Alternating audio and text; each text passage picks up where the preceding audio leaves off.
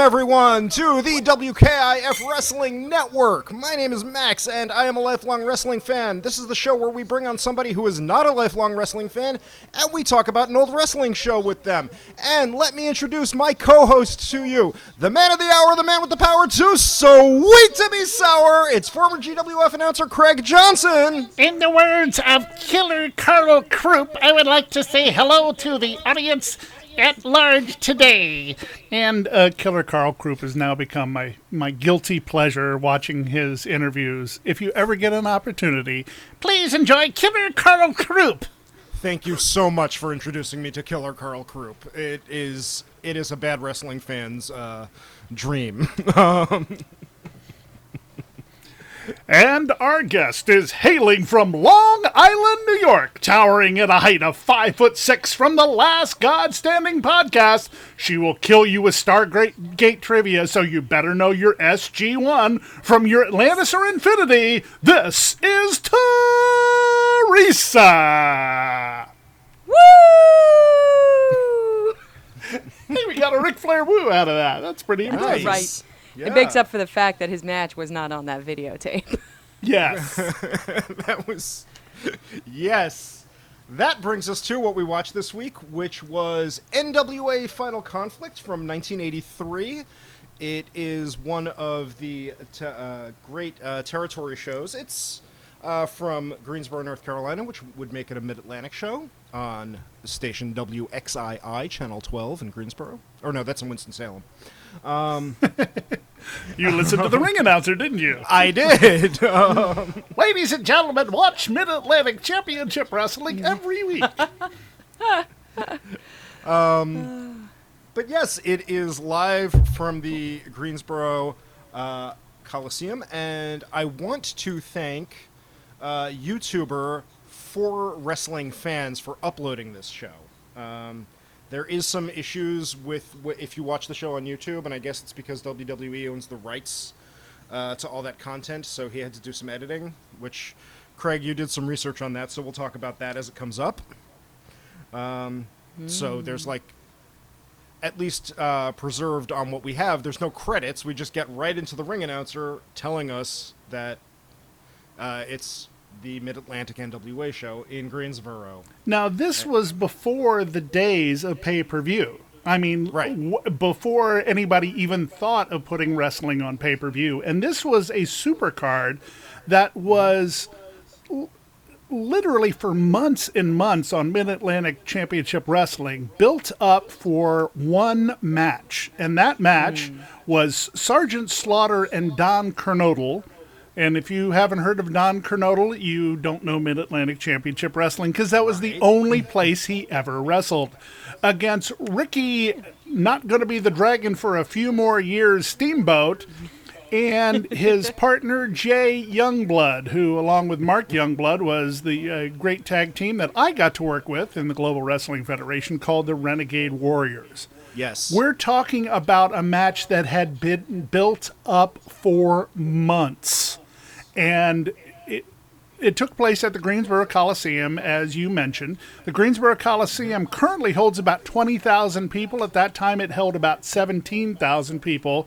And the story was that they turned away 6,000 people for this show.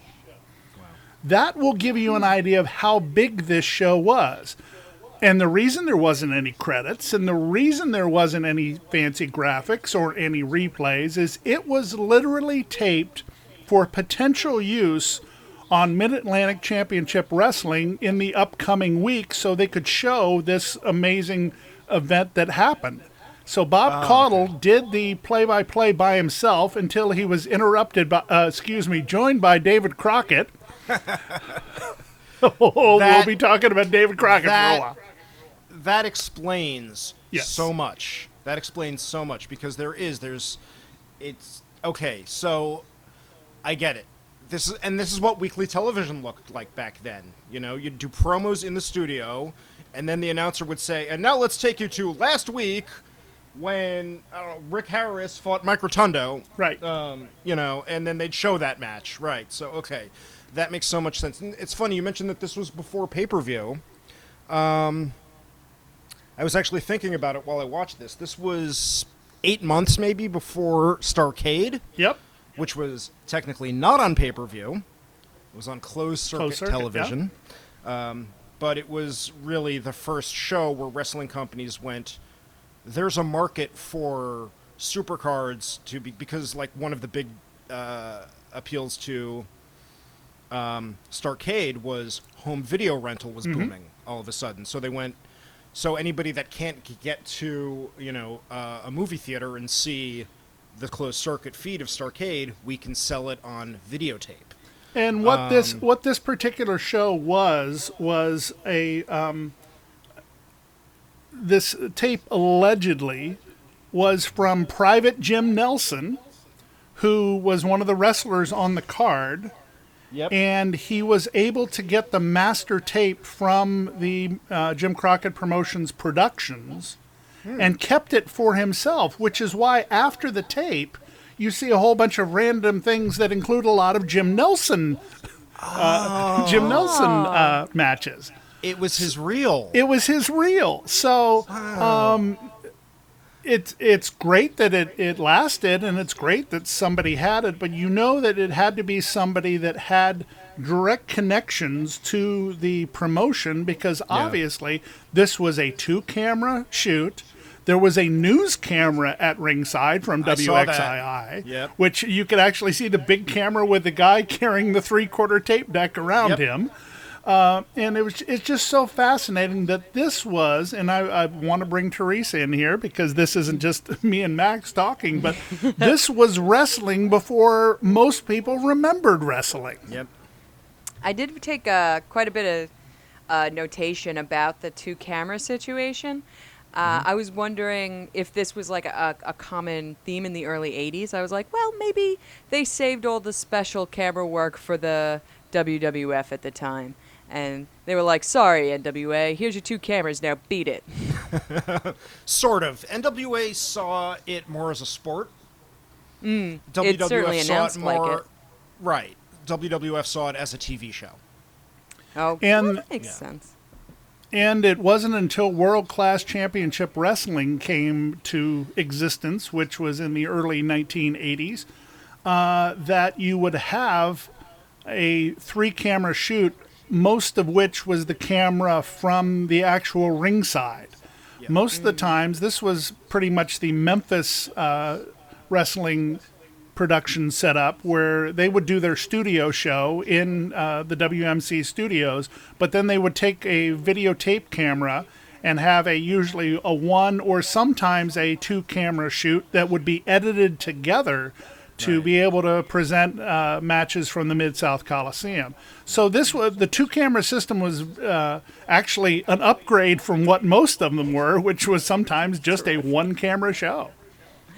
Oh, terrific. And I noticed also that they only played one song. Now, I know copyright wasn't as rampant a problem as it is today, but they picked the Rocky theme for that Yep. cage match. And Yep. no one else got music. It was just like whatever elevator music they play at the Coliseum.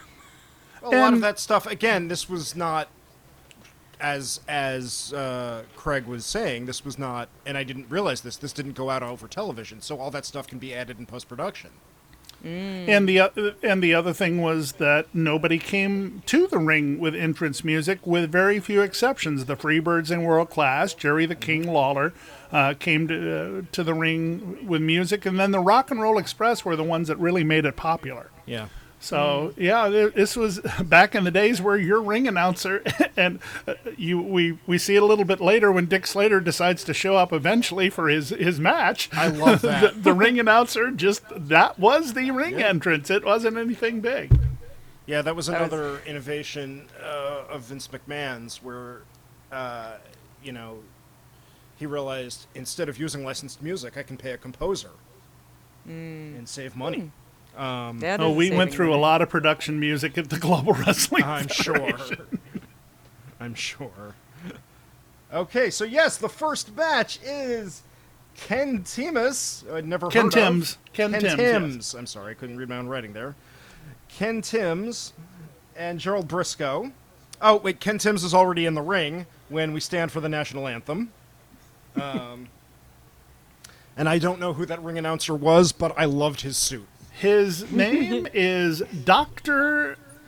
Tom Miller, and he was the very famous announcer for Jim Crockett Promotions. Okay. With that rousing opportunity to be able to talk about the wrestlers at any time. Yes, He was great. I loved him. Yeah, I li- no, I liked him, and his suit was fantastic. Mm-hmm. And Now, you can tell it wasn't television because he wasn't looking at the camera. Yes. Yes, Teresa? Not knowing, like, I thought this was for television. I was like, this is probably mm-hmm. on UHF. Now, my brother is very into wrestling, and he had brought me to a show many, many years ago. Would they have still called this a house show? Even though they didn't Yes, put it on because TV? be, yes, because it, it wasn't a made for television event. Right. Okay. Right. Okay, and well, that explains why you said before that they didn't really, they were like not in their finest attire. Now you mentioned that Ken you didn't know who Ken Timms is. We know No. who Jerry Brisco is. He's one of the Stooges and Sure. And uh, I was I was Yeah. surprised he was not working for WWF by this point. Yeah, no, he he and his uh, brother were a huge tag team that eventually went heel shortly after Sure. this show.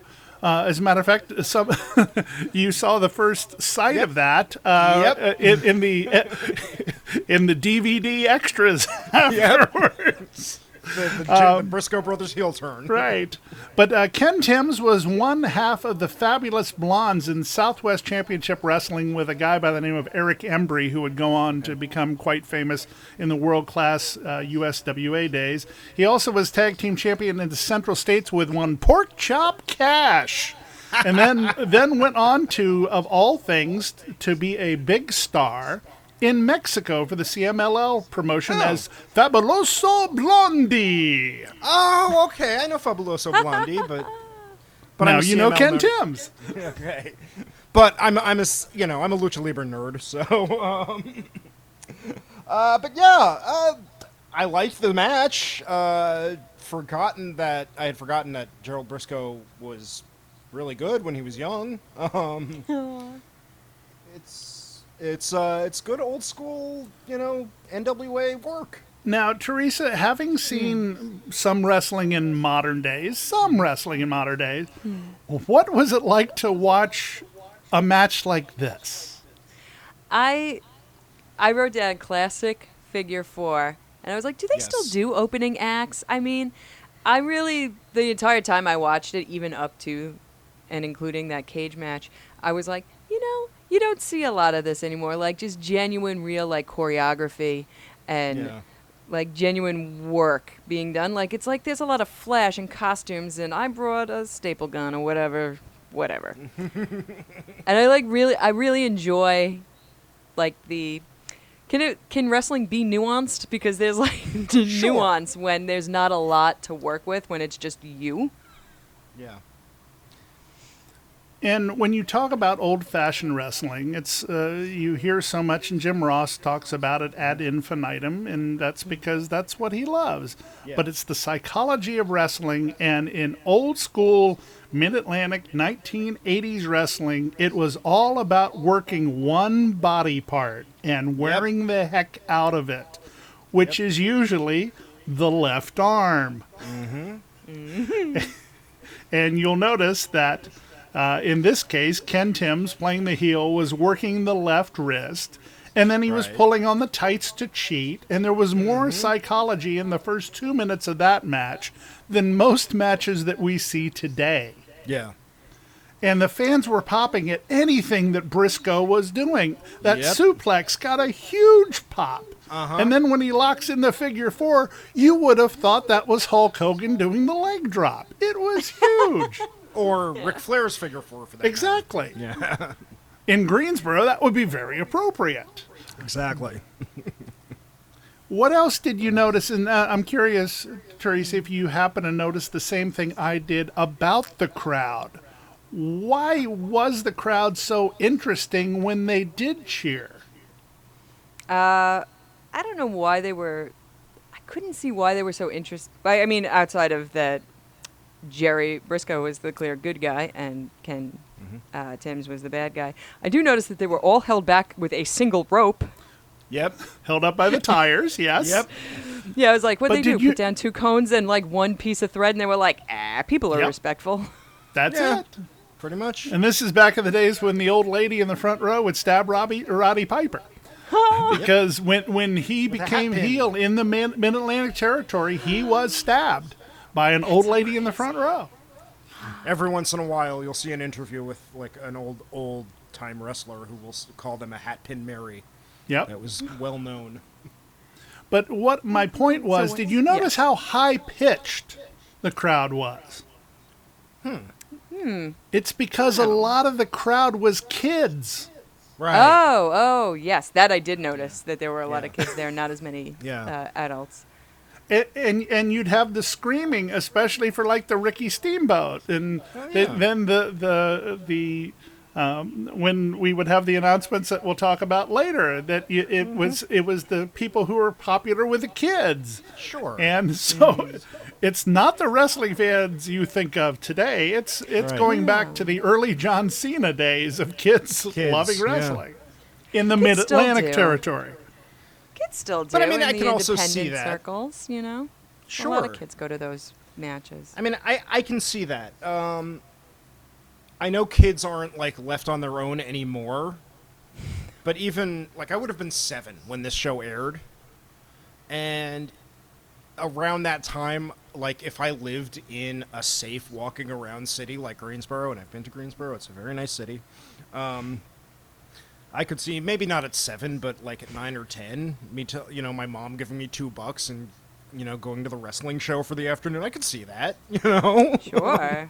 Especially if you just get dropped off. When I was back in my day, I'm very old, you see. Uh, parents used to, not my parents, we were poor, but other people's parents Right. used to get dropped off at fancy concerts at Jones Beach and stuff, and the parents Exactly. would just buzz right off. yeah. I didn't like, get to go to. Goodbye, don't get dead. Goodbye. Right. Yep. I, I went to my first shows when I was about 15 and 16 at the old Charleston County Hall, which was Mid Atlantic Championship Wrestling. And so uh, I got to watch these guys at this exact same time. Uh, although that's so cool. in 1983, I would have been a junior in college. Uh, But it was. Um, it, it was so amazing to go to County Hall with their their floor seats and balcony. It was just either the floor or you sat in the balcony, and the sound system That literally sounded like this. Ladies and gentlemen, in this corner from Charlotte, North Carolina, Ric Flair! and I mean, you, and the hot dogs were were hot dogs, and the popcorn was popcorn. right. I mean, it was it was great times. Yeah. All right. Um, so yes, Gerald Brisco wins this one with the figure four leg lock, and then we get an announcement for a super card coming up on Easter Sunday.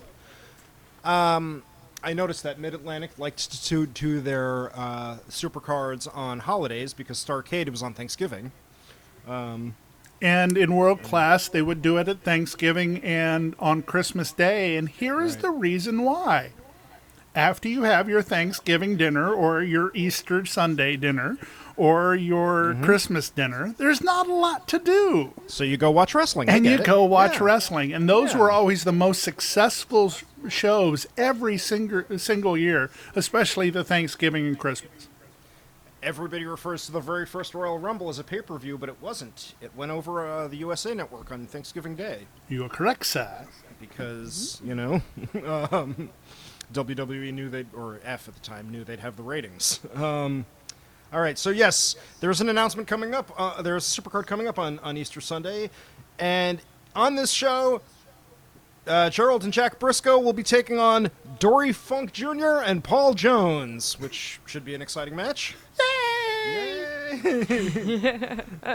and then let's bring up our next match: Rick Harris versus our old friend Mike Rotundo.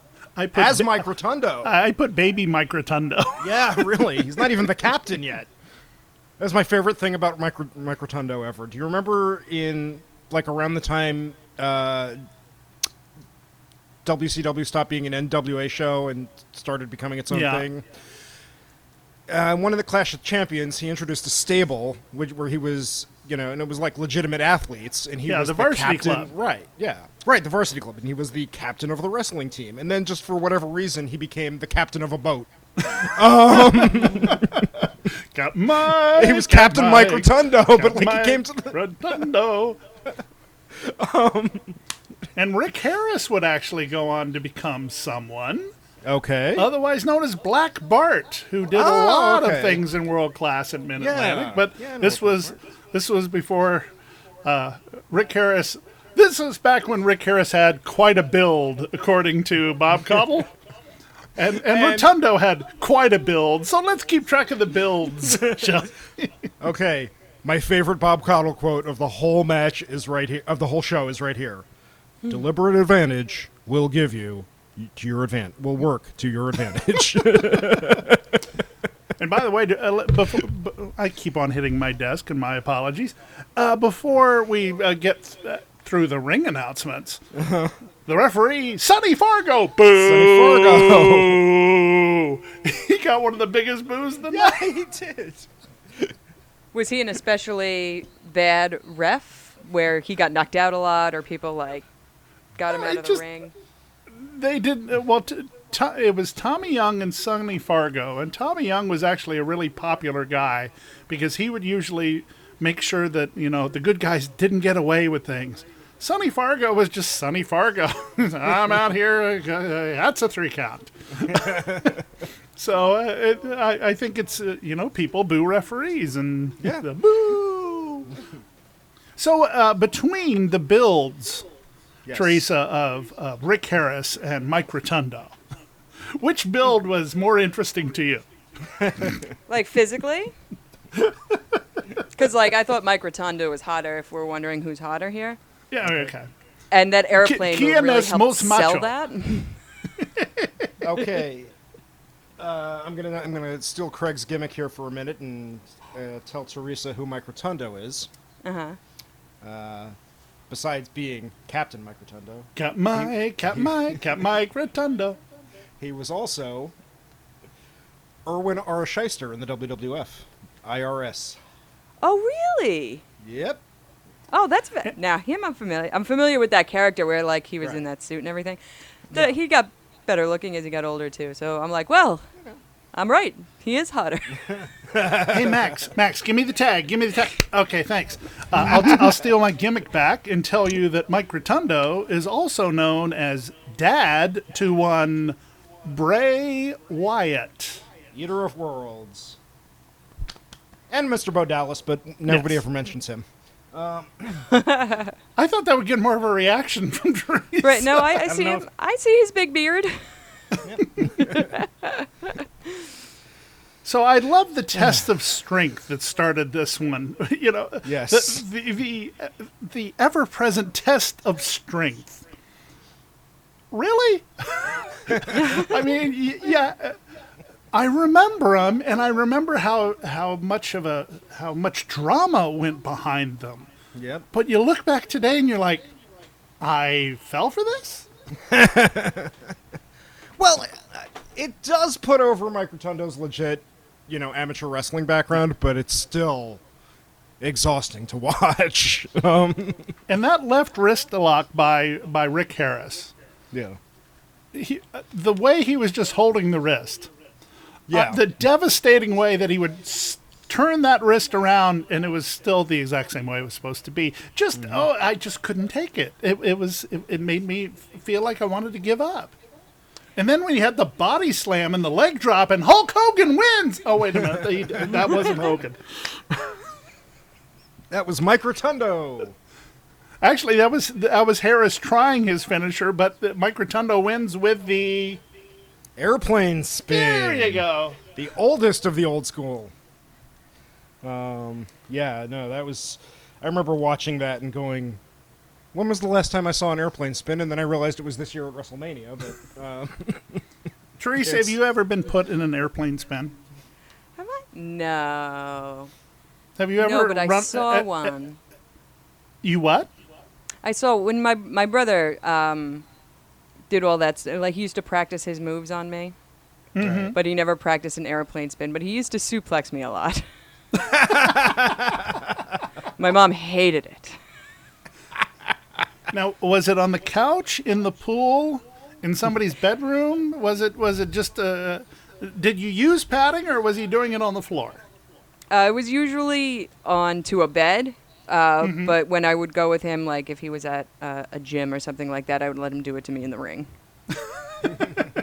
he has. I'll, I'll email it to you guys uh, later, but he has a picture of his son when he was like nine months old, pinning him while he was like in his full costume. It's the cutest thing I've ever seen. Nice. Wow, somebody has dogs louder than mine. That's awesome. Uh, I haven't. I've never. Exp- is an airplane. So this is not a common move anymore. Not anymore, no. No, no. It's So- basically oh, you, you you make your opponent so dizzy that they can't stand up and Right. you, you're able to pin them. Yeah. Now we do it on baseball fields and minor league games where we have them spin around a bat. Yep. so Rotundo wins with the airplane spin, but Rick Harris gets massive heat just by leaving the ring. yes. And this this is what you see in house shows that you can't see on television. Is a lot of times uh, a lot of stuff will happen after the match is over, and we get to see that because here's R- Rick Harris just being in there, and sure enough, oh, those are my dogs. I'm sorry. It's okay. Don't get me started on the dogs this week. Um, anyway, but just the amount of heat he gets just leaving the ring. You lost, buddy, but I'm Yep. great. Yeah, that was pretty great. Um, and then we get an announcement for uh, oh the same super card. Here's another match that will be on the the upcoming super card. It's the six man tag of Greg Valentine, the one man gang, and Sir Oliver Humperdink against Bugsy McGraw, the Boogie Woogie Man Jimmy Valiant, and Andre the Giant. And listeners, you can confirm this on YouTube. It's on tape. The Boogie Woogie Man, Jimmy Valiant, gets a bigger pop than Andre the Giant. Because Wow. he I was huge. I had no idea how over he was. He would eventually go into a feud with number one Paul Jones, who was Right. listed earlier as Yep. as the tag team partner of Dory Uh, Funk, Right. and the that feud was one of the hottest feuds. And you just, I don't know, maybe it's the, I, I don't know. Uh, Teresa, if you have any ideas of why this guy would be so popular, I don't know. More than Andre the Giant? No, because Yeah. my note says Andre the Giant. Are we still talking about, or have we moved on? Okay. Um, the the bonus features at the end of, of the show. Yes. Okay, yeah, yeah. The guy that looked like Santa Claus. That's the Boogie Woogie Man, Jimmy Oh. Valiant. Okay. Oh, is he? Um, yeah. And oh, I'm he glad I did stuck around for those. Yeah, he did have um, he did have his entrance music, which was Sure. ooh ah ooh ah ooh ah diddy. Tell us about the boy from New York City. That was his entrance music. But wasn't that only when he was Charlie Brown from out of town? No, Oh, okay. no. That would make sense because he was not gimmicked as being from New York City. Um, Oh, he's not from New York City? I don't think so. He was he a, he was a local hero, right? Well, he he no, he was from all over the place. I mean, Oh, he was in Memphis as well. He went back and forth between be, between being heel and face. Right. and Jimmy Valiant was part of a uh, I don't know if they were work brothers or real brothers, but there was there was Johnny Valiant, and I think there was another one, and they all worked together in the WWF. Right. Uh, but mm, it- oh, I was wrong. He was billed from New York City. oh, okay. Yeah. Well, he was Jimmy from New York City, but but um, Right. Okay. Right. So now we go to the next match, which has Yes. a bunch of really old guys in it. It's it's They're old Gene by now? Anderson. Gene Anderson and I think his name is Red Dog Lane. I Correct. sure. Okay. And where is Verse- Red Dog Lane billed from? I don't remember. Muleshoe, Texas. Nice. and he's they're taking on Jimmy Nel- Jim Nelson and Johnny Weaver. And okay, so Jim Nelson's gimmick was just that he was Sergeant Slaughter's protege. And he was legit USMC. Right. And he was, as we mentioned, the guy who brought us this tape. Thank you, Jim Nelson. Thank you very much, Jim Nelson. And he was uh, paired with Johnny Weaver, and you uh, you'd hear Dusty Rhodes a lot of times talk about the Weaver lock, baby. I'm gonna put Yep. the Weaver lock on him, which was a sleeper hold. Yep. And Johnny Weaver was, along with wrestling number two, probably one of the most popular wrestlers in the early early days of Mid Atlantic. And then Gene Anderson was part of the Minnesota Wrecking Crew with his brother Ole Anderson. Ole. And so it was really strange to see Gene and some guy who I had never heard of, Red Dog Lane, whose name was Larry Lane, and he was actually in the business for 47 years. No. Yes, he was. Wow. That's pretty amazing. Uh, and then Tommy Young is your referee, getting no booze. And boy, Tommy and Gene go at it in this one. Yep. Yeah, no, this one was. Uh, uh, there's a, a headlock that lasts about four days. Again, old school. Very old school, but the crowd is into it. You Oh, know, yes, the they are. crowd is with them every step of the way. Um, That yes. that finger lock. Oh my, that finger lock. Just the the am- the amazing strength shown. yes. It, wa- I, I I have to say, back in this day, I I totally sold for that. I thought it was great. It Just Yeah. makes me scratch my head now. I have to agree. Teresa, thoughts on this one? With the hand holding, Yes. I got that it was supposed to be like uh like one person's hand is so stretched out that maybe they tap out with their foot or something like Right. that, but it went on a little longer than I care Right. for. But maybe as a Yeah. kid I probably wouldn't have cared as much. Yeah, no, like I said, there's a headlock too. Um, I don't remember who it is, but somebody has Jim Nelson in a headlock that lasts forever. You said these guys were old by the time they were doing this particular show, right? Correct. Yeah. I wrote down on a Nelson being separate the note- youngster, actually. On a separate note, I wrote down Do you think sleeper holds are like secret breaks if you're getting too tired and you want to keep the Yes. show mm-hmm. going a little longer? Mm-hmm. They are also known as rest holds. they were like, oh, this needs to go on. We're a little older, so this headlock's going to last a little longer. You That's are correct. exactly it. That's exactly it. I was But like, then yeah, Jim- I know things. But Jim Nelson comes in and he turns into Superman with Yep. what I will call, as the Young Bucks might call it, a body slam party. He does. You don't see body slams like that anymore. no, you don't. But then G- uh, Gene Anderson pulling off the stuff that he always does. He he was legit a tough guy, Right. and he was one of the the main guys in Crockett for a long time. Um, Crockett's promotion was known for for these tough guys. I mean, Johnny Sure. Weaver, legit tough guy. Jerry Right. Briscoe, legit tough guy. And Jack Briscoe, legit tough guy. You didn't mess with them. And back in these days, and Teresa, with you wrestling with your brother, you will appreciate this. The way you would get into professional wrestling is if you wanted to go try out, you'd show up at whatever gym they happen to have you show up at. And basically, for two or three hours, they would put you in a hold that was not a rest hold. They called it stretching right. and they would turn you inside and out to the point where all you wanted to do was give up, that there was no way you were going to last. And those people who did last, they got invited back and stretched a little more until mm-hmm. they finally would say, okay, maybe this guy's worth having around.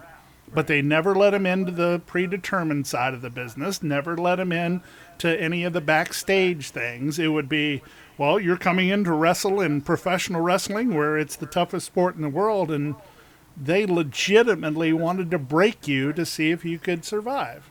So Oh. thank your brother for not breaking you. no, he would never. Um, I he I don't think he ever wanted to be like in pro wrestling like WWE style. Like I think he just liked being local. Okay. But yeah, I'm glad Um, he didn't break me either. Yeah. I thought it was great too. fun. I was like, this is so much fun. I'm not going to pursue it, but it's fun. That's cool. I um. So I if had you a- did, Teresa, um, uh, pardon me, Max, continue, and then I'll come uh, come back Oh. with. Uh, No, I was just saying. Uh, I have a friend who who a couple of years ago did it as a hobby. She just went to a local school, and you know paid them to train her. And it was like you know yeah, Saturday nights she'd go. She was a manager, but she wound up winning a belt. It was fun, you know. Yeah, she had no aspirations of like being on television. Um, No, no. so just yeah. so, Teresa, what would your gimmick be? What would your character be if you were in wrestling? Oh, I don't know. There, I when I was watching wrestling, uh, I did watch it in, in the late '80s, around the time of Glow, and then I picked it back up in those late '90s, early 2000s times, like Lita and those gals. Right. But like, I didn't notice like a tremendous amount of depth into their characters. so like, I don't know. Like, I guess I would just be a nerd that will kick your ass because uh, Okay. people think that that I, that is a thing I can do, but it is not a thing I can do. Who is your favorite glow girl? oh, jeez, I don't know. Um, hmm. M- uh, most most good people would say Americana, or or um, or Tina uh, Tina Ferrari, Yep. who went on to become Ivory. Most bad people would say Ninotchka. Some would say Godiva. Uh, uh, Ninotchka was my favorite. she was my Um, favorite. there was my favorite one wasn't one of the. I don't want to say one of the pretty ones, but uh, uh, oh God, her name is so close. Was it one of the heavy metal ones? yeah, it was. It was, uh, oh, it's all gone. Everything were- I've ever known has disappeared out of my brain because you asked. Nice. They were nice in their own way. It was the Road Warriors for Glow. Yeah. I mean, do you remember? There was when like a, an older one that was really heavy set. I liked her. Oh, uh, Big Bad Mama. Yes, that Oh, was that was yeah. Big Bad Mama. Yeah. That And was her uh, name, right?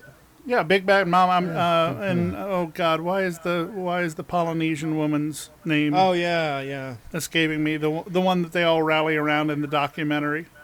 Have you Yeah. seen the documentary, Teresa? It's on No, Netflix. I haven't. It's yeah, good. there there is a Glow documentary on Netflix. It is Yeah. amazing. I've been- Netflix produced the documentary like in conjunction with producing the series. Yeah.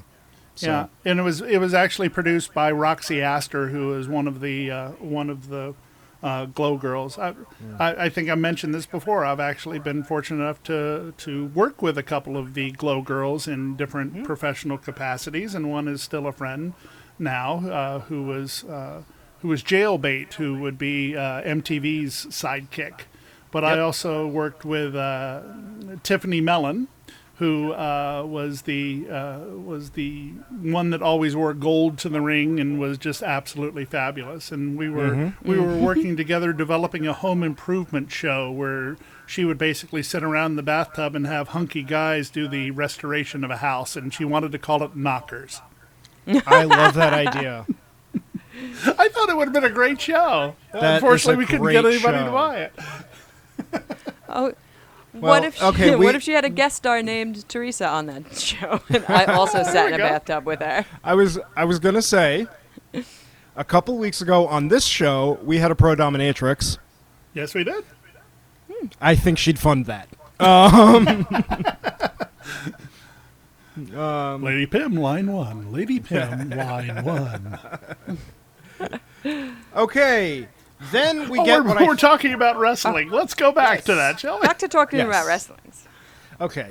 Then we get what I thought was a production error, but uh, Craig explained that this was not like one solid show. So um, we hear Bob Caudle say, Well, all, all right. If he comes down, I'll introduce him. I'll, I'll say I'm being joined by David Crockett. Um, Can you tell me okay when he's here? yeah. Tell, Wouldn't you tell- know he's tell- here? He's, in, he's sitting right next to you. Yeah. Tell me he okay when he's here. Um, and then another what I thought was production error, but again, um, just uh, this is not supposed to be on Behind TV. the scenes, yes. Yeah. Um, it's a long ass wait for Roddy Roddy Piper to get to the ring.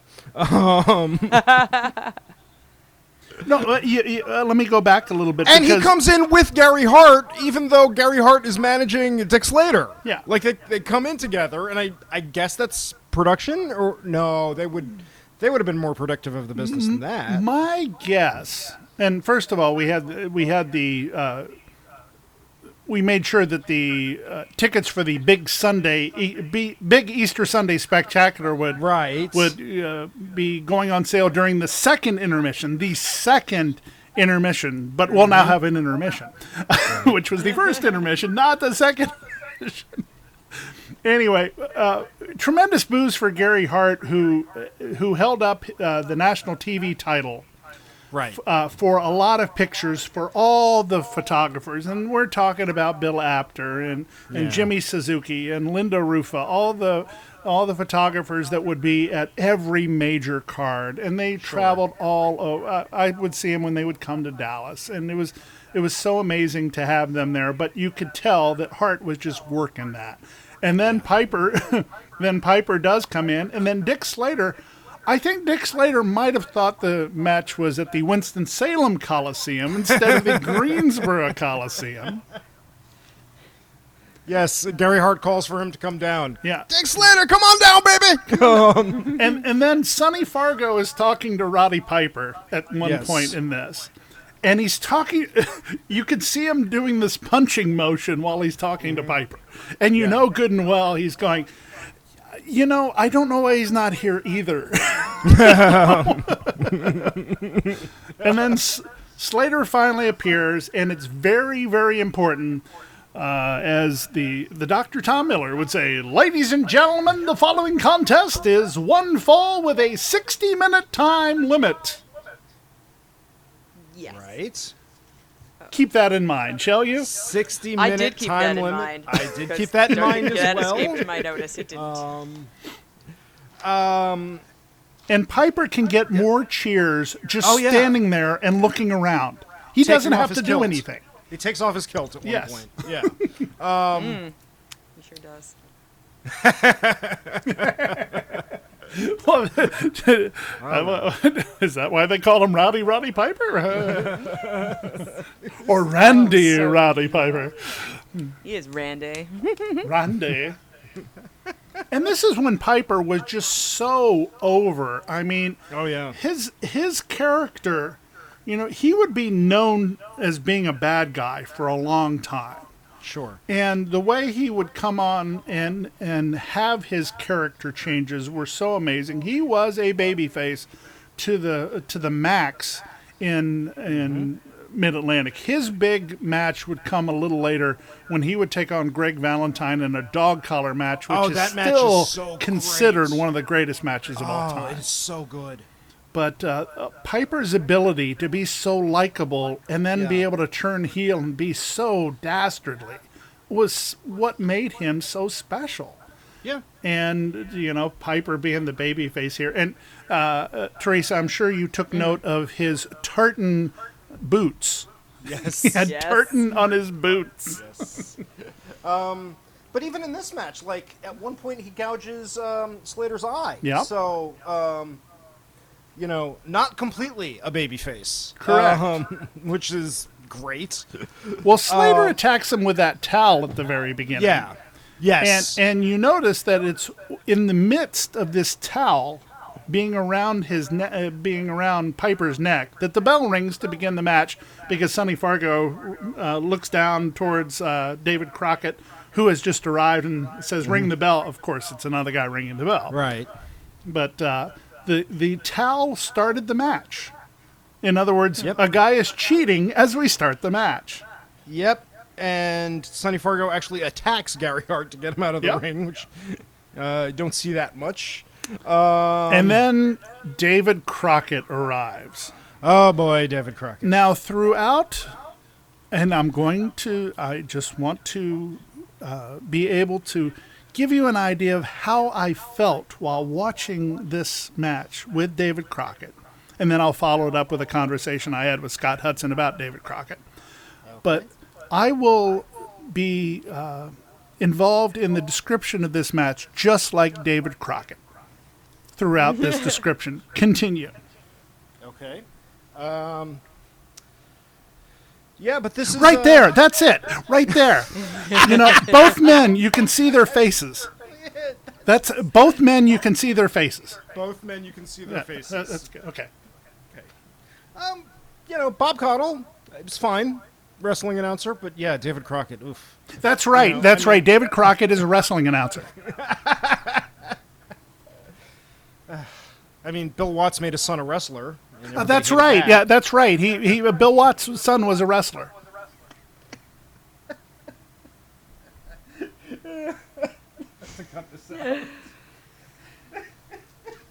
It's just so accurate.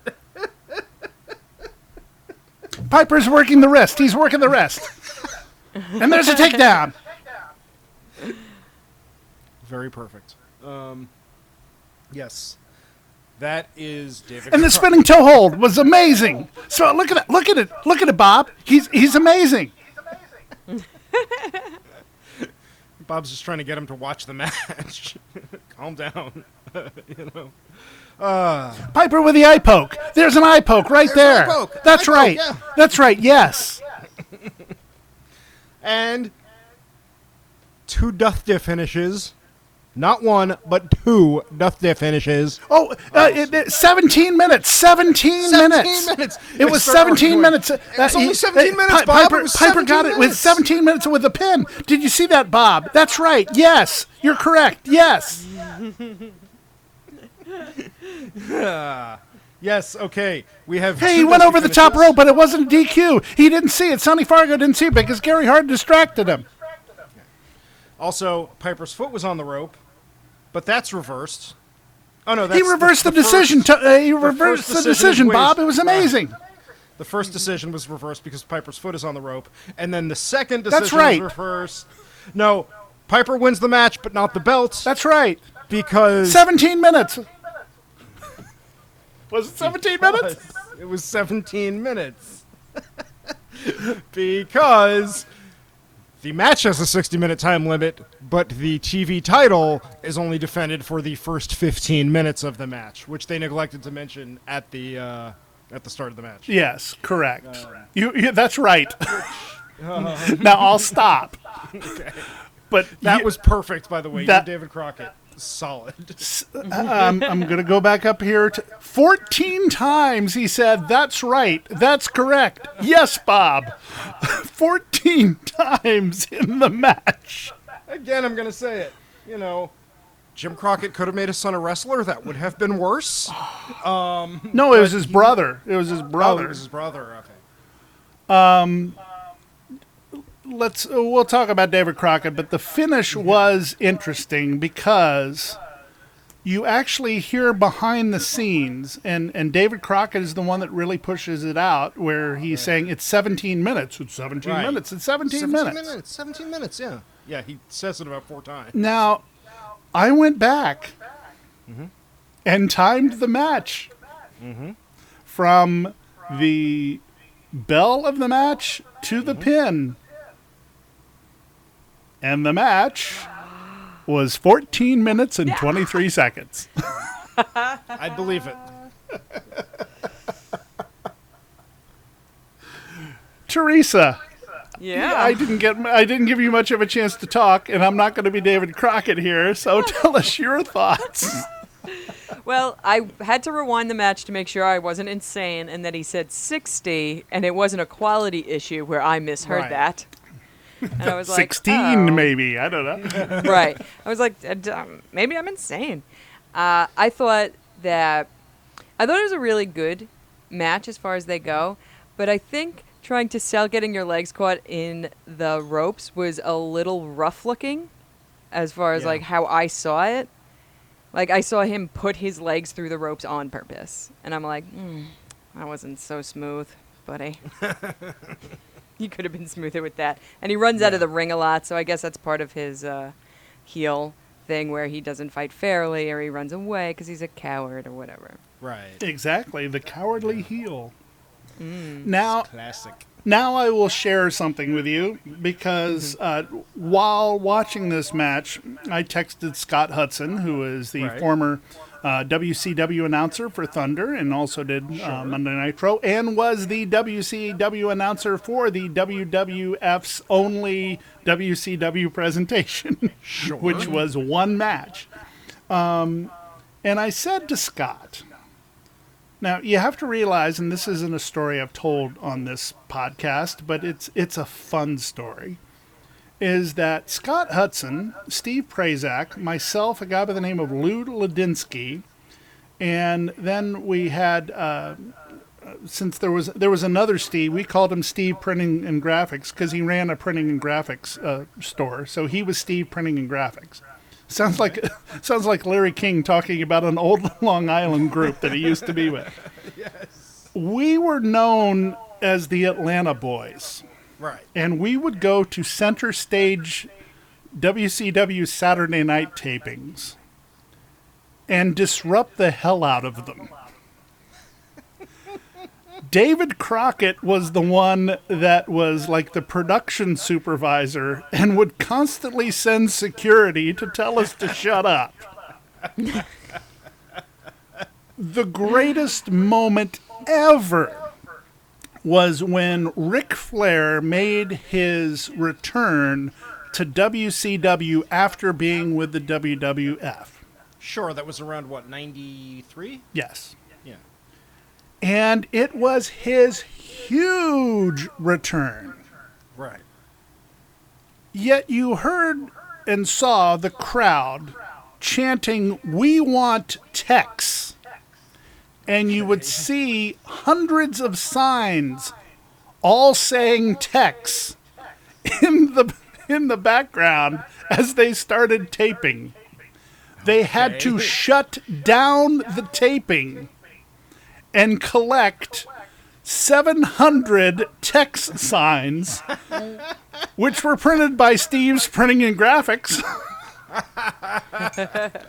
As a salute to Tex Slazenger, who, along with Shanghai, Shanghai Pierce, were pretty much a mid card to low card Yeah. tag team, of which, when Tex was in the ring, he would get cheered, but his partner Shanghai would get booed. Yep. and David Crockett would go nuts. Get the, tell them to shut up. And we gotta keep. Well, I asked Scott Hudson, who would go on to work with David Crockett at WCW. I said, was he really as much of an idiot as he seems? And Scott assures me that he's one of the nicest guys, that he thought the Atlanta Boys were the most hilarious thing he'd seen Okay. and that he knew he shouldn't have been an announcer, but yet he went ahead and did it anyway, and knew that he really sucked as an announcer, and admits that. So Fair it's enough. it's good to see that David Crockett didn't believe his own hype, because oh my God. It was so difficult to watch this match in particular. he, he was bad. I mean, he was Mongo McMichael bad. You know? Oh, yeah. Um, yeah. And Bob Caudle is in, as you could tell, Bob Caudle, you don't hear his name with Jim Ross all the time. But No. when Jim Ross talks about the greatest announcer, he says Bob Caudle. Yes. And the reason is Bob was a weatherman on, I believe, WXII, and came over and, uh, along with uh, with Dave Brown on WMC in Memphis, became one of the weather guys who ended up becoming the wrestling announcer on the station. And he think- he was absolutely beloved, and he did a great job because he would tell you the story behind the match. Yeah, no, I think Bob Caudle is great. Um, yeah, Gordon Solie gets mentioned a lot more than him, Yep. and Gordon Solie is great too. Ah, brother, indeed. But um, no, I like. Uh, I don't know. Something about Bob Caudle reminds me of Hank Hill. Like Hank Hill. That's a suplex, boy. I tell you what. uh, yeah. But So- yes, So, Teresa, when you think about chemistry between two announcers, what did you think of their chemistry? None. Like like uh the person that you're talking about, I just forgot his name. Oh my god. David, David Crockett, Crockett. David Crockett. Crockett. not King of the Wild Frontier. No. He's not king of the color commentary either. Like he was just I don't know, just that's very repetitive. like- Like I drowned him out. yeah, Like That's listening the to bad baseball announcers. yes. Neither of them is the color man. They're both trying to be the play-by-play announcer. And that was the problem. Yeah, it doesn't work. Um, yes, and then finally we get um, the tag team cage match we alluded to earlier in the show. Yeah. Oh. Now, thi- this was the big one. Jay Youngblood and Ricky the Dragon Steam not Ricky the not yet the Dragon Steamboat against Don Kernodle and Sergeant Slaughter. Yes, Teresa? I recall Sergeant Slaughter, and he's not wearing enough camo from my memories. Right. He, Like he Annie. looked like he was just getting out of a sauna. Yeah. I was like, what? Oh, I wrote Jim down. just so Norton you know. was essentially wearing his gear earlier in the show, so maybe that's why he wasn't. Uh, Now- when, sorry, No, please. Please. uh, when the camera, when the second camera goes over and, and Sergeant Slaughter's just on the side of the ring, just sitting there and like resting face, he looks like Oliver Hardy frowning. And I was like, I certainly that-" hope so, Stanley. I swear to you, I was like, is he hardying right now? He's just like me. Oh my god. An Oliver Hardy reference. Thank That's you very great. much. Yes, that was fantastic. Um, we have to tweet that out. Oliver Hardy reference Yes. in a wrestling podcast. Okay. And Don Kernodle was way ahead of his time because if you think of the merchandise that's going on these days, all the T-shirts, pro wrestling tees, AEW shop, shop uh, WWE shop. Right. Don Kernodle was out there with the very, very first event T-shirt Yep. Yeah. ever. Iron on. Really? I love that. The the iron on letters saying where the match is taking place and that they're going in as the champions. Now, why did every iron-on place in America use that same font? I don't know. That was such an font 80s options. thing. Yeah. Um, but um, okay. We mentioned my favorite Bob Caudle line earlier.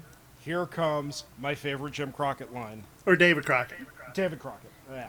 Okay. Um. Uh, the, the, there's uh, no disqualifications in this match. It's inside a steel cage. Anything goes. Anything and everything goes, as the ring announcer said. No time limit. There must be a winner. So, um, and Sergeant Slaughter have their hands taped. It's legal in this match, and uh, Caudle says uh, they they have tape around their hands. That's legal. And Crockett adds, and they have tape around their fists. Hey, their fists are taped. Don't say that. And then you get the history of the cage match. Nobody wants to be in this match. Nobody ever wants to be in this match. to- But guess what? We're in this match. Don't they aspire to a cage match? I mean, that's pretty. No, they don't open the show with a cage match. That's some closers No. shit. Can we Yeah. swear on this? It's close. Yes, you may. Closers and you get just coffee. Did. Yes. Sergeant Slaughter, Don Kernodle, Ricky Steamboat, and Jay Youngblood all getting coffee for this cage match. Pretty much. They're closers. Um, but I mean, like within the reality of wrestling, at least they're selling a, a reason why it's in a cage. You see that far too much nowadays, where people just go, "It's going to be a cage match" for no reason. they have a reason here. Um, so I'll give them that at least. Now, you want to talk about ring psychology. You uh, and I took probably more notes in this match than any match that we've done on the podcast so far. Okay. So, uh, Kernodle comes, uh, you know, Kernodle is taking all the heat for the heel team right off the bat. I mean, they were beating the crap out of Kernodle.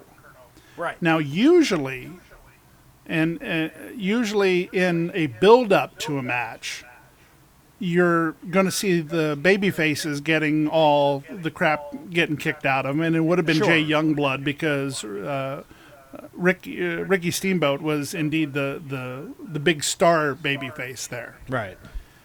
Now they just abuse Kernodle.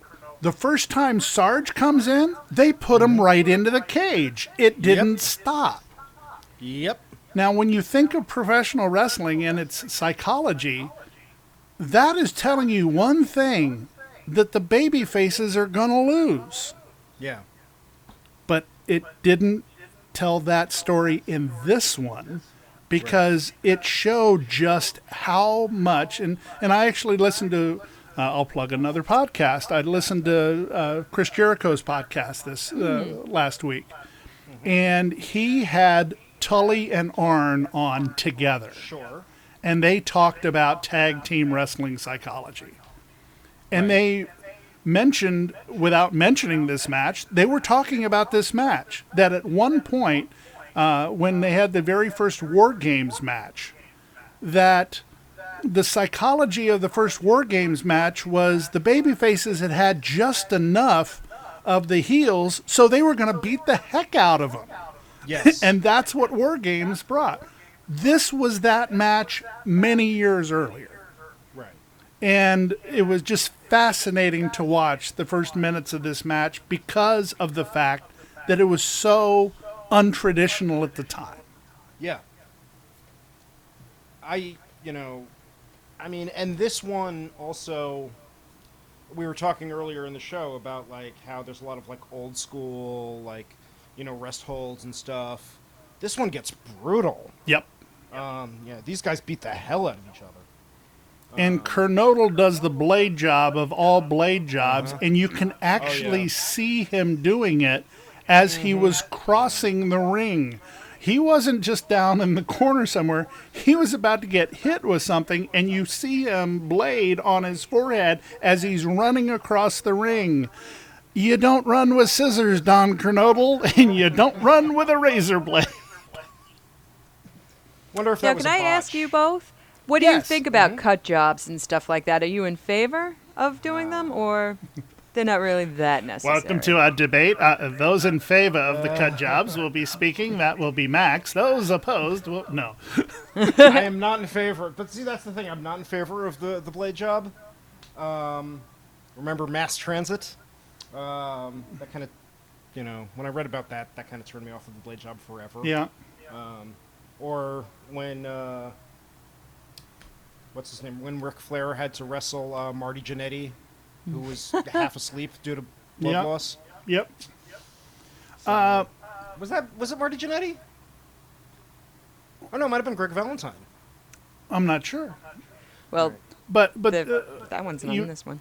you talk about blade jobs, and there are two kinds of blade jobs: the blade job that you do yourself, and then the blade job you do to other people. The blade job you do to yourself, the worst example of this, and it's uh, it's amazing to see that he went on to have such a long career, being as big as he was, was Abdullah the Butcher. Yep, with the fork. If you look at his forehead, you can see years of blade jobs. How he was able to get a blade job. I'm surprised he could just hit himself in the head and get a blade job. Yeah. the guys who knew how to do it well and precisely to themselves, I never had a problem with that. Okay. If you are blading someone else and your name is New Jack, you're attempting murder. If Yeah. you are if you are blading someone else and you do not take the care to do it, that's when I have a problem with it and it becomes dangerous. But I will tell you, in the last month and a half, and especially last week on AEW, when you see what blood looks like when it's not a blade job, when uh, Sammy Guevara hits uh, Matt Hardy in the face with a not a regular folding steel chair, but one of the chairs from the ringside at, at Daly's place that is full steel, hits him right on the nose, and wh- what was it, uh, like 17 stitches or something like that? Something like that. Yeah. Uh, I think you'd rather blade than get one of those. yeah. I mean, that's the thing is that wrestlers all say they'd rather blade than do it the hard way. So, you know. so that was a long answer to a short question, Teresa. But as all right, I I am known appreciate for, long answers to short questions. But I, I I agree with you that if you're going to to cut yourself and you know how to do it, you know, it's still dubious, but it does look. I mean, it's one of the things where there are certain disgusting practices in wrestling that, as a person, I can't condone, but as a wrestling fan, I go, but it looks amazing.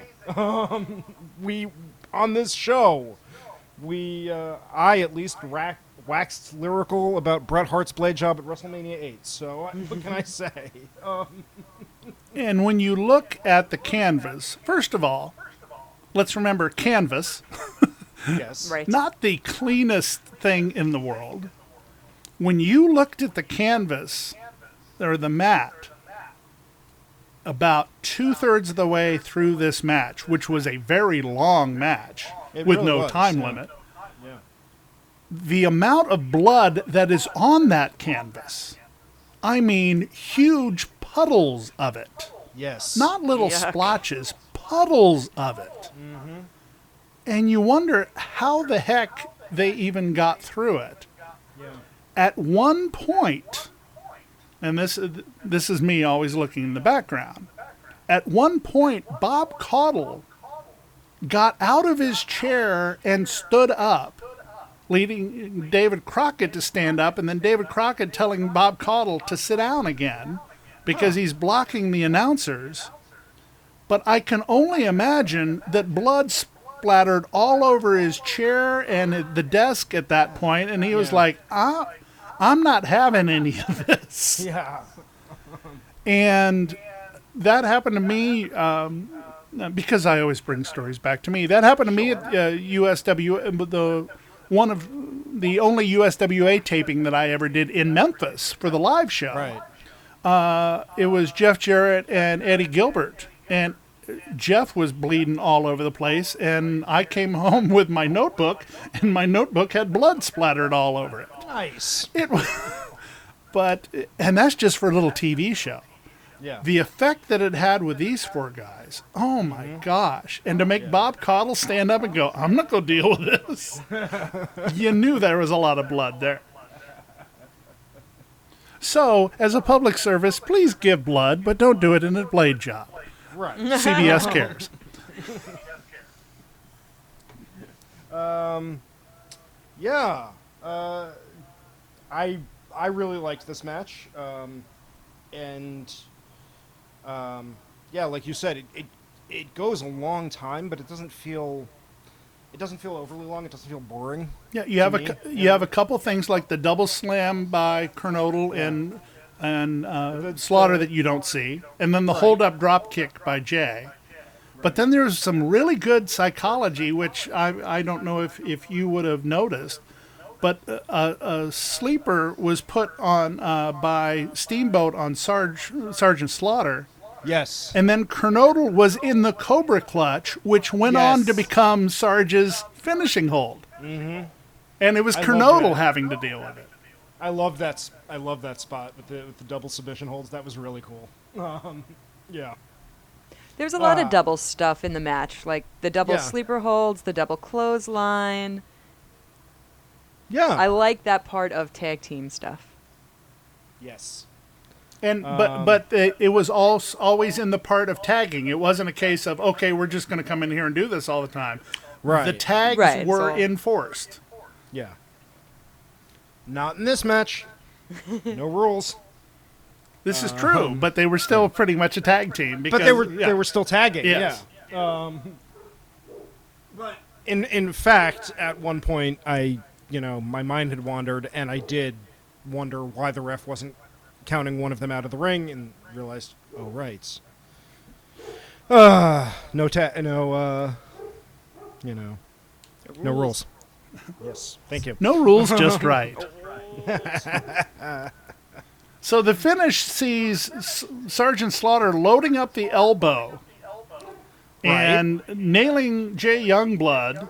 And Kernodle's on top of him for the pin, and that's got to be the one, two, and then the tape cuts out. And Oh, we I dug up the rest of the match. Oh, Yeah, I I, please I went a, I went a little deeper. I saw that and I was like, "Hey, that's not fair. I want to see what happened here." And it was just like a double switch. So, so uh, somebody was draped over uh, Jay Youngblood. I was on guess. Youngblood. Yeah. Right, and then like the ref like turned around or some something like that, and uh, Kernodle was pushed off, and then Jay Youngblood was draped across the top. Like they did a switch while the guy wasn't looking, the ref, ah. and that's all that happened. And I was we like, have new, they literally cut 15 seconds. Yeah. Um, and we have new the- tag team chaps. Yep. Yeah. And if if you read the um, description in the in the video uh, on YouTube, it, he says it's to avoid copyright that he, he sliced out 17 seconds. Um, See, I didn't even read that. I went, uh, I went on another website to go, what the heck happened? That's what I did too. I was like, uh, I'm sure this exists elsewhere. If it exists here, it's everywhere. I'll find it. So, Teresa, you actually know that there was one match on this card that wasn't seen. Oh, I know. Because I what couldn't was that? really, I couldn't really hear the announcer pronounce the uh, the first couple of matches names, so I looked up who was on the card, and then I saw that Ric Flair and Greg Valentine was not on it because, and I read to I went to a website on an article written by Andrew Lutsky. It said it was either skipped for lack of film space because VHS is only recorded two hours, or Okay. it was taped over to save money, which is a thing they used to do with Doctor Who episodes back in the day. Sure. too. sure. So Doctor that's Who why it doesn't reference. exist.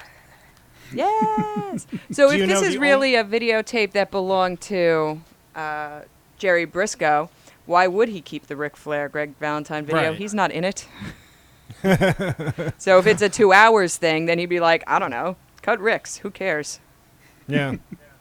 um, interestingly enough, on the process of taping over videotapes, the only reason that we have Monty Python's Flying Circus today is because Terry Jones actually bought those tapes from the BBC. They were about to be taped over. Oh wow, that's great. Yeah. Um, so. I, I watched that documentary as well, and it was it's an excellent documentary on Netflix. Yes. I, I will give that my recommendation. The the Python documentary on Netflix, excellent Yes. viewing. But I just always love that story. Yes. Um, that like because you know nobody thought television was worth preserving until videotape existed. You know, well, like at home videotape, I should say. um, That's true. Yeah, they Um, were just like, ah, nobody cares. yeah, whatever. So it's Ric Flair and Greg Valentine. Wow, that's the match we're missing. It seems like one that shouldn't have gone missing. But then we do in the DVD extras get Ric Flair versus Jim Nelson. Yes. I saw that. I was like, Ric Flair's hair was so luxurious back then. yep. Styling and profiling. Yeah. So, um, okay. So much is explained then by, um, because because this did seem weird. But there's that that's um, um, I'm trying to think of. Oh, speaking of Sergeant Slaughter, that's another thing. Um, the the famous boot camp match, Ch- Sergeant Slaughter and the Iron Sheik. I love the Iron Sheik. Um, that was another one. Oh, look up that match. It's brutal. It's great. Um, it's on YouTube. USA That's another one. It was just taped, and they threw to it on an episode of like you know whatever that Saturday morning show they had before Superstars of Wrestling was. Um, you know that like um, Live wire or something like Livewire, that? uh, something. Like, no, Livewire was like late '90s, but Mm-hmm. something like it was something like that, Bro. um, bro. Um, you know that, um, right? That they just so like if you look for it on YouTube, the whole card isn't available because they just taped that one match. You know, um, again, just so Vince could stand in the USA cable network studio and throw to that match. And then from there. Mm-hmm. Teresa's going, what is he talking about? Yeah. That was one of Vince's, Vince's early catchphrases. Yep. In And this very ring. there- And then from there, What a maneuver! we will see the likes of the Iron Sheik from Tehran, Iran. and Sky Lolo. Vincent McMahon, let me tell you something. Tui, USA, USA, Haktui. Iran number one, USSR number one. Still the best Twitter follow ever. Oh my I god, was, yes. I was gonna say I follow him like everyone else does on Twitter. yes, he's so great. You jabroni, I would like to sell you. You jabroni. I call people jabroni to this day because it's so good. It's perfect. Uh, the last time we recommended somebody follow him on Twitter, uh, he did, and then follow, followed up, texted me a day or two later, and said, "Oh my God, I thought he was acting on the, the old Howard Stern show." Like, no, that's him. Um, it's pure unfiltered Sheik. Um, so yes, NWA Final Conflict. I liked it. I'm I'm gonna say yes to this this show. I would recommend people watch it. Seek it out on YouTube. Try and find the extra 17 seconds. It's impossible though.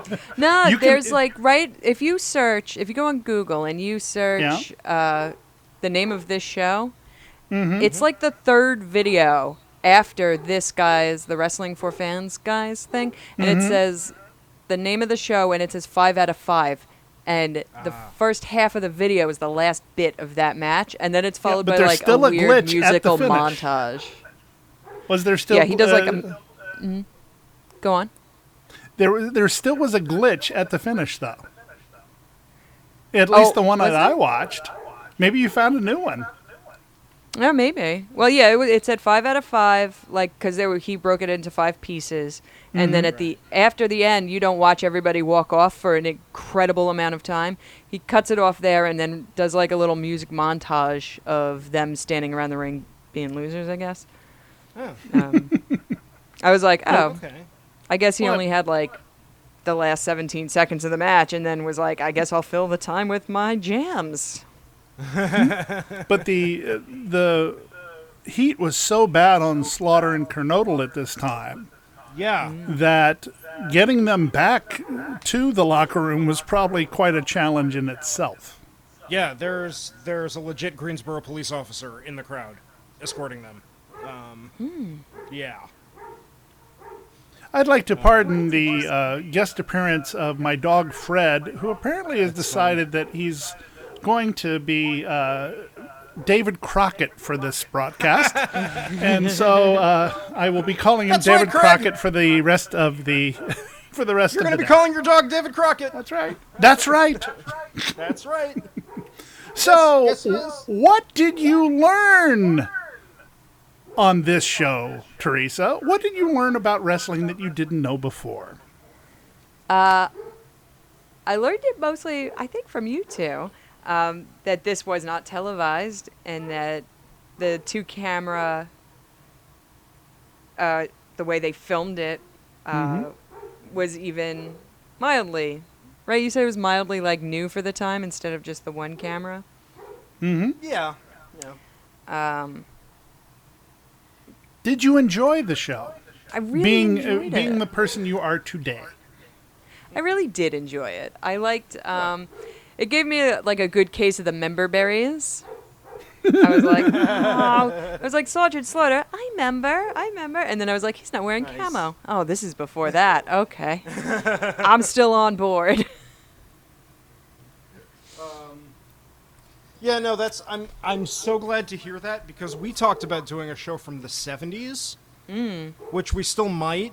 Um, Oh, that would be quite interesting, probably. yeah, No, actually, you even talked about doing one from from the the late '50s, early '60s heavyweight wrestling from Washington. that's the one. That's the one I was thinking of. Oh, now that I'd be Yeah, very that's the one- interested in seeing.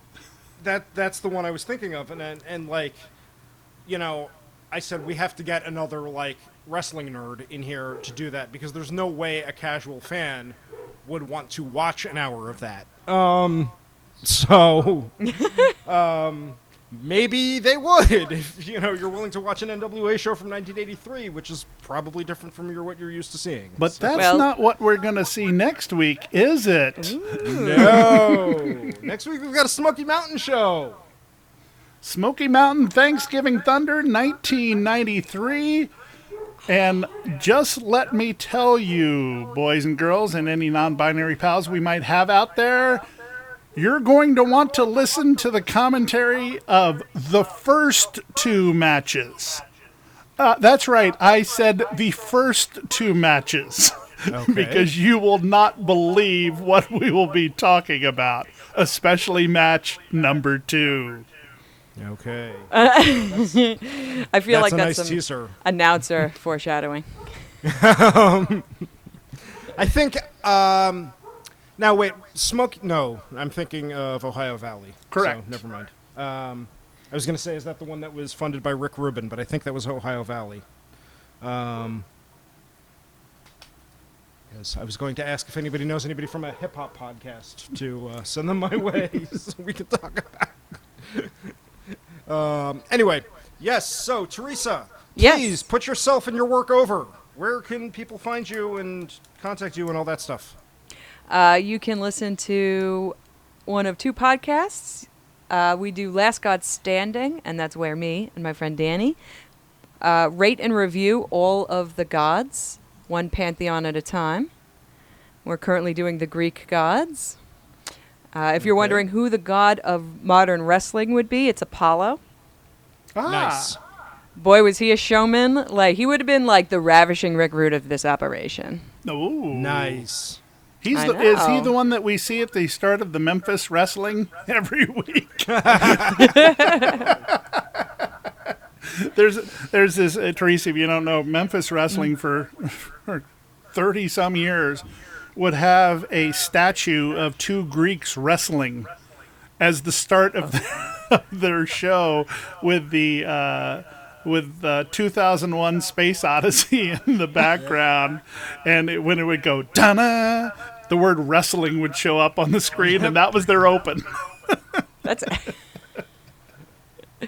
that's so odd and random and great. Then And what's your Uh, other podcast? It's it's it's a really homoerotic statue too. Uh, just how Apollo would like it. Yeah. Uh, that one is at Pod. They're both at Podbean. So Last God Standing at Podbean.com, and the other one is me and my friend Lenny. We review all the episodes of Stargate, all the Stargates. Nice. But we are in the middle of SG One right now, season two, and we're on Twitter at ZPM Stargate. But for Americans, that's a Z, so it's just ZP uh, ZPM. But it's filmed mostly in Canada, so it means zero point module, but they say Z instead of Z. I so love that you said Z. ZPM. ZPM Stargate. That's where I'm more active, and uh, the show holds up. It's over 20 years old. Wow. Yeah, Wow. it's true. um, do you do the feature films as well, or, or just the show? We did the first movie as our first episode, and we'll do the SG1 movies, uh, Continuum, and whatever the other one was. Okay. Cool. Well, it was an absolute joy having you on the podcast today. Yes, it was. Thank you very much for joining us. And thank you for I'm putting so up with my David Crockett. Aw, I'm so best glad you guys invited me. Oh, thank you. Okay, and we are on the Twitter at WKIF Pod. I am individually on Twitter at MinimusMaxM. Uh, that Twitter is not safe for work. It's 18 plus, so view at your own discretion. But uh, the WKIF Pod uh, Twitter is open to all people. And I'm on MySpace at. Oh, never mind. All right, and uh, until next week, keep it kayfabe. Bye bye.